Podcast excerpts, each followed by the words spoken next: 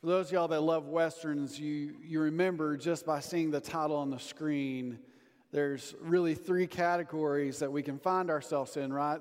The good, the bad, and somebody say you're ugly. Um, that is rude. Um, the good, the bad, and the ugly. Today, I want to talk about the good. But to really get to the good, we have to go through something. Um, think of it in terms of this if your car is dirty and you're filling up your gas tank, when you walk up to the screen and you push in your code, it always asks you the same question Would you like a car wash? And if you're like me, you're like, Well, I'm lazy, so yes, I'm going to drive through that and not do anything. Boop. You drive around, your car is ugly, it's dirty, and you drive through, and the guy at the end washes, you know, wipes away, and he gives you the nod to leave and you drive away and you feel good. I think that sometimes we believe that we've got to find our own good before God can change us. And so we have to clean ourselves up before God will accept us. Maybe perhaps that's why he was born in a manger, because we couldn't be any worse than that. Maybe it's because he was wounded so deeply for our sins. Uh, scripture says almost unrecognizable as a human. Maybe that's why, so that we would be with that excuse of our stripes and our scars. Maybe because he was put in a borrowed tomb so that we couldn't say it was about our wealth or what we've got in life as we've gotten older.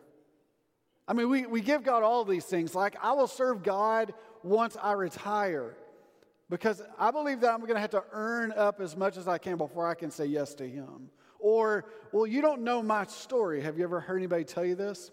You don't know what I've gone through. You don't know where I grew up. Eh, we have a long list of how we should be good before God can take us, and none of that list God has. If anything, he positions himself in the life of Jesus in a way that we would rid ourselves of any excuses why we couldn't have fellowship with God. He even takes away how good you can become. Because remember, Paul and all of his greatness, he says, I can't even become good enough. All of my best is like filthy rags compared to the riches of the glory of God. So even your good after a relationship with Jesus is not good enough. It doesn't add up enough. You can't be good enough. It's an impossibility. So, how do we find ourselves in this good moment? Well, let's look at the text together. We started last week in 2 Timothy chapter 2, and we read a couple of verses. The first was, This is a trustworthy saying, tell it to everyone. And then it says, For if we have died with him, we'll also live with him. And then today we're going to do verse 12. If we endure, the scripture says, we will also reign with him. I want to stop there. If we endure, we will also reign with him. So here's your first fill in the blank. If we endure, we will also reign with him. I want us to focus on this good part because there's a bad to come and an ugly to come, but let's stay in the good today. Verse 12 says that if we will endure, we will also reign with him. So I want to start with reigning with him and talk to you about what that really means before we get to the first part. To reign with Christ means that we get to be a piece of what he created. He's going to prepare a place for us in his house there's many rooms if we're not so he would have told us but he's coming back that we may be where he is already at. Remember he tells his disciples that? Remember what they asked next? How can we know the way? And then jesus gives the line i am what? The way the truth and the life and no one comes to the father except through me. So we get this that to reign with jesus means to be a part of his kingdom. Remember john 3.16 it says for god so loved the world that he gave his one and only Son, or only begotten, right? That's how I memorized it. That's the King James Corinthians coming out in me. Like, that's how I memorize Scripture. Only begotten Son. But then it changes in Scripture when it says that you and I are called to be sons and daughters of God. Because of Jesus, He made a way for you and I to become sons and daughters of God. Co heirs is what He says. To reign with Christ means that you belong to Christ. He makes a way for you and I to have a relationship with God the Father that's different than any other religion on the planet. Because we are not given over simply to be subservient, although we are slaves to God. We are to be completely into what He calls us to do, but also we are called sons and daughters. Jesus made a way. So to reign with Him means you must belong to Him, and then you can be with Him. You have to belong at some point. I was reminded of this the other day. Um, I'm a Facebook person, which means if you're talking to the students, I'm old uh, because they're on Instagram and all this stuff. I don't even ha- I don't know what to do with Instagram, right? I still tweet, right? Y'all are like, what? Anyways, um, but one of the things I follow is all my old classmates that still live in my hometown of Sundown. And in Sundown, they'll post every week about the football team or the band or something like that. And I watch every week to see the score of the game because it matters so deeply to my life, right? But I watch every week to see what's going to come up because I belong to Sundown. Woo! I am a roughneck. No? Okay. Um, but see, we all have these belonging moments in life, right? Like, y- y'all, let's test this out. Do I have any Tascosa rebels in the house? See, y'all up there thought y'all were alone, right? Did y'all just notice the crowd? What about Sandies? Do I have any Sandies in the room? Sandies, you, are not a Sandy. Anyways, Sandy's whistle, evidently. Uh, I mean, we could keep going down the list, right? But we all belong to something. We all at one point found ourselves as a fan of something, and we belonged. I've told y'all my story. Man, my junior year, I got my senior ring. It around proudly. I was going to graduate a roughneck, and then we moved. And I graduated a Bronco in Odessa. Thank you for that. Hey, there's a thank you. Odessa Bronco. I grew up my whole life cheering for M O J O M O. Uh, one. Okay. Anyways, that's how I grew up. And then I graduated from the other school. In fact, this week at Permian, on the sign out in front of the school, it said, Permian versus the other school in town. That's what it said on the sign. It was brilliant. But I graduated at that school. I married a girl that went to Permian. Our house is divided. Pray for us. but we belong. Then some of y'all kept going. Do I have any WT buffs in the house? See? Now, I want to test something because I just do I have any A&M Aggies in the house? Yeah, see, they don't go to church. Um, sorry about that. Uh, but that was good. Um, I, I, just got to say, we all belong.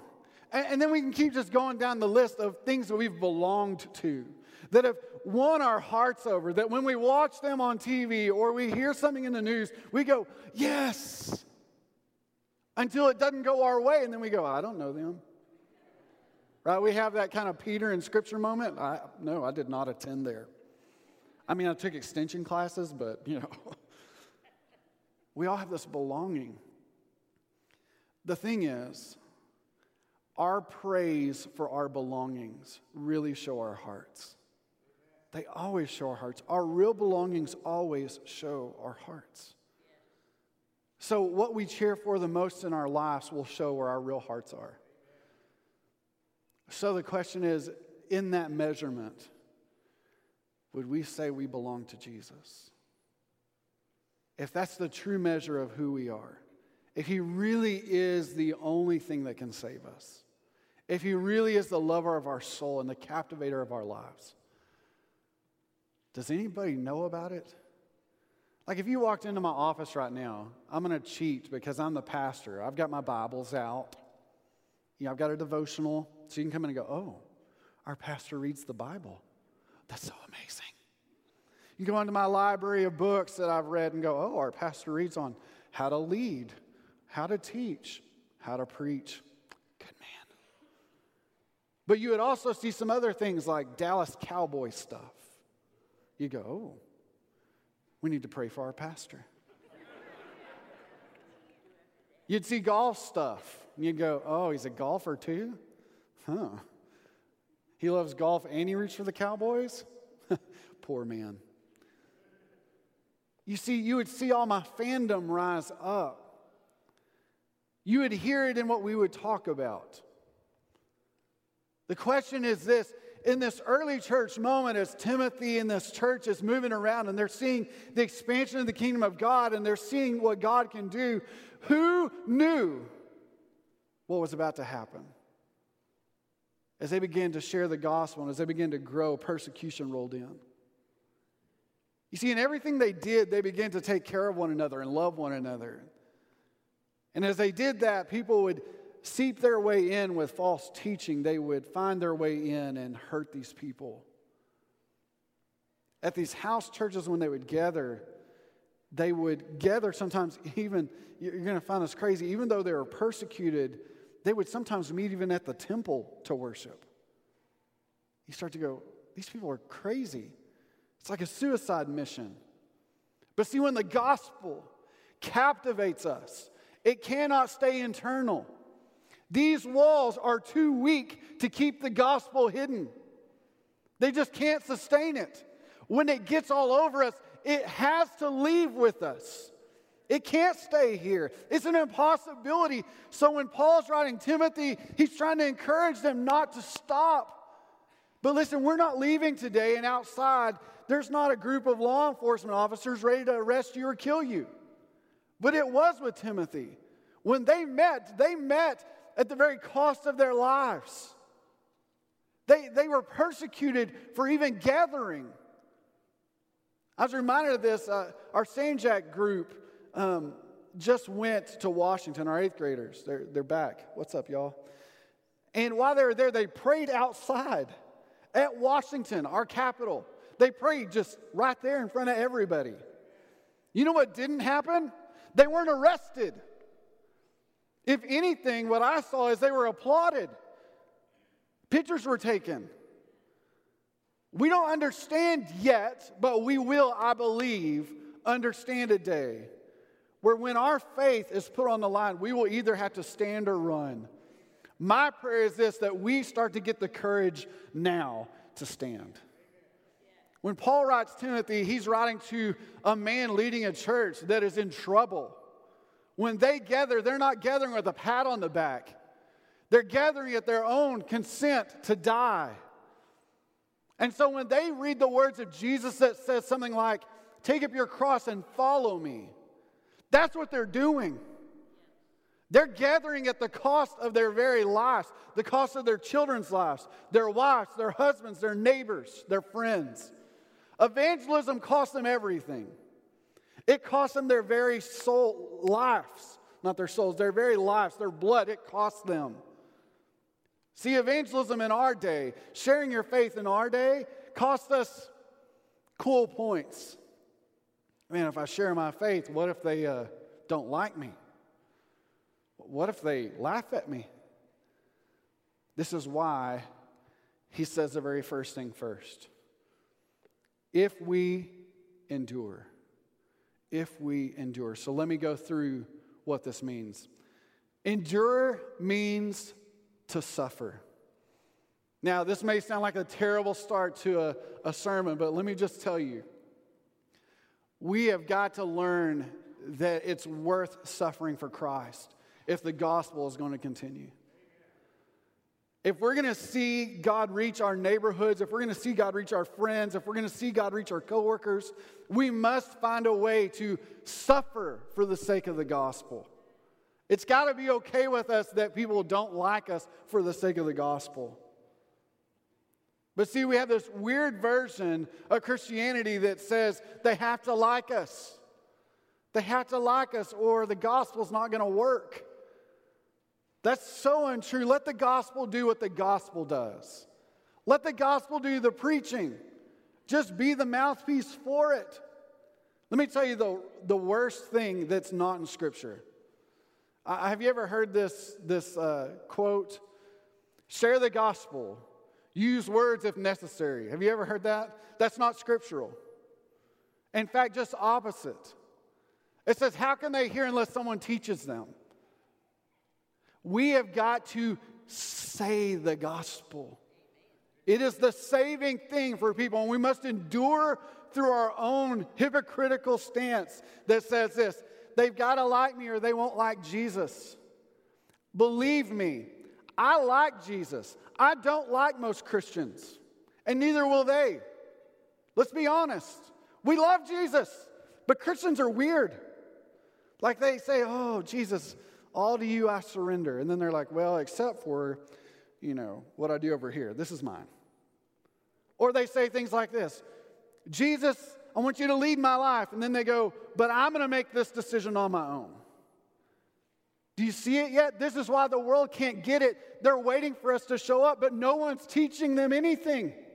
No one's telling them that Jesus is the way. No one's teaching them that Jesus loves them so much he died for them. No one's teaching them that Jesus felt everything that we feel and didn't sin. No one's teaching it. We're just hoping they catch it by how good we are. Your goodness doesn't save. Jesus' blood saves. So let's not find ourselves uniquely just hoping to endure for the sake of cool. Let's endure through suffering for the sake of the gospel. Let's be bold in our approach with it. Let's let it be known. Matthew 5 11 through 12 says this You are blessed when they insult and persecute you and falsely say every kind of evil against you because of me. Be glad and rejoice because your reward is great in heaven, for that is how they persecuted the prophets who were before you. Even Jesus gets this that when you and I start to show up and when we start to tell people about Jesus, they're not going to like you. They're not. Here's the way it happens either they have this moment where the Holy Spirit is just saturating their heart and they give their life to Christ, or they will hate you. But that's not on you. Jesus says, Listen, they hated me, but don't take it personally. They just rejected me, not you. We have to endure. We have to keep going because if we care about people, if we deeply care about people, Jesus is what they need, not more of us. Charles Spurgeon says this we must imagine, or not imagine, that we are suffering for Christ and with Christ if we're not in Christ. You see it? We must not imagine that we are suffering for Christ and with Christ if we're not in Christ. You ever heard anybody say this? Oh, Christians are just getting persecuted today. I mean, man, people just are not for the good old gospel. You know what? They haven't heard the gospel. I'm reminded of something. I saw this video this week of this group of students that were talking about um, sanctity of life. There's a whole other group over here with posters, and they're talking about abortion and the rights of women. And, and they're at odds in this kind of area. And all of a sudden, this one woman walks over and she just like knocks this woman down, pushes her around, kicks stuff out of her hand, pulls her backpack, you know, it's just throwing her around, and walks off like, so what? So what? And all of us, and man, when I first saw it, I was like, how dare people act like that? I mean, who acts like that? That's barbaric. Anybody outside of the will of God. Why should we expect any moral code outside of the will of God? They can't act like God, they don't have Him. They can't have peace, they can't have self control, they can't have joy, they can't have love. None of these things can they have outside of God. We should not expect a lost world to act like a holy God, but we should ask Christians to. We should ask Christians to act like Jesus. And inside of this world, if you know Jesus as your Lord and Savior, you should ask people to hold you accountable to it. You should have people in your life that are questioning your walk every day because it makes a difference when you go to share the gospel that there's something in you that's clean and ready. I, I'm just convinced of this that we self inflict ourselves as Christians more than any other group. We love to point out the fact that there's somebody way over there acting like a fool when inside we're not dealing with us. But this is how it works self inflicted suffering is a self seeking reward, but God focused suffering has an eternal value. We just learned that from the verse. Be glad and rejoice because great is your reward in heaven, but we must endure. 2 Corinthians 4:16 says this, therefore we do not give up. Even though our outer person is being destroyed, our inner person is being renewed day by day. For a momentary light affliction is producing for us an absolutely incomparable eternal weight of glory. So we do not focus on what is seen, but what is unseen. For what is seen is temporary, but what is unseen is eternal. We don't focus on this momentary hurt, this momentary inconvenience. The gospel is too great. We must endure because we have a place. We have a place that we will reign with Christ forever. But because that right now we have a purpose. You are not saved for just eternity. You are saved so that others might see Jesus. We are but a match that is lit for a season. If you've ever lit a match and held it up, you realize something that happens. It lights up the room for a moment, but then what happens? It burns out. But see, Jesus is something that never burns out. He is eternal, He is good, and He burns so brightly.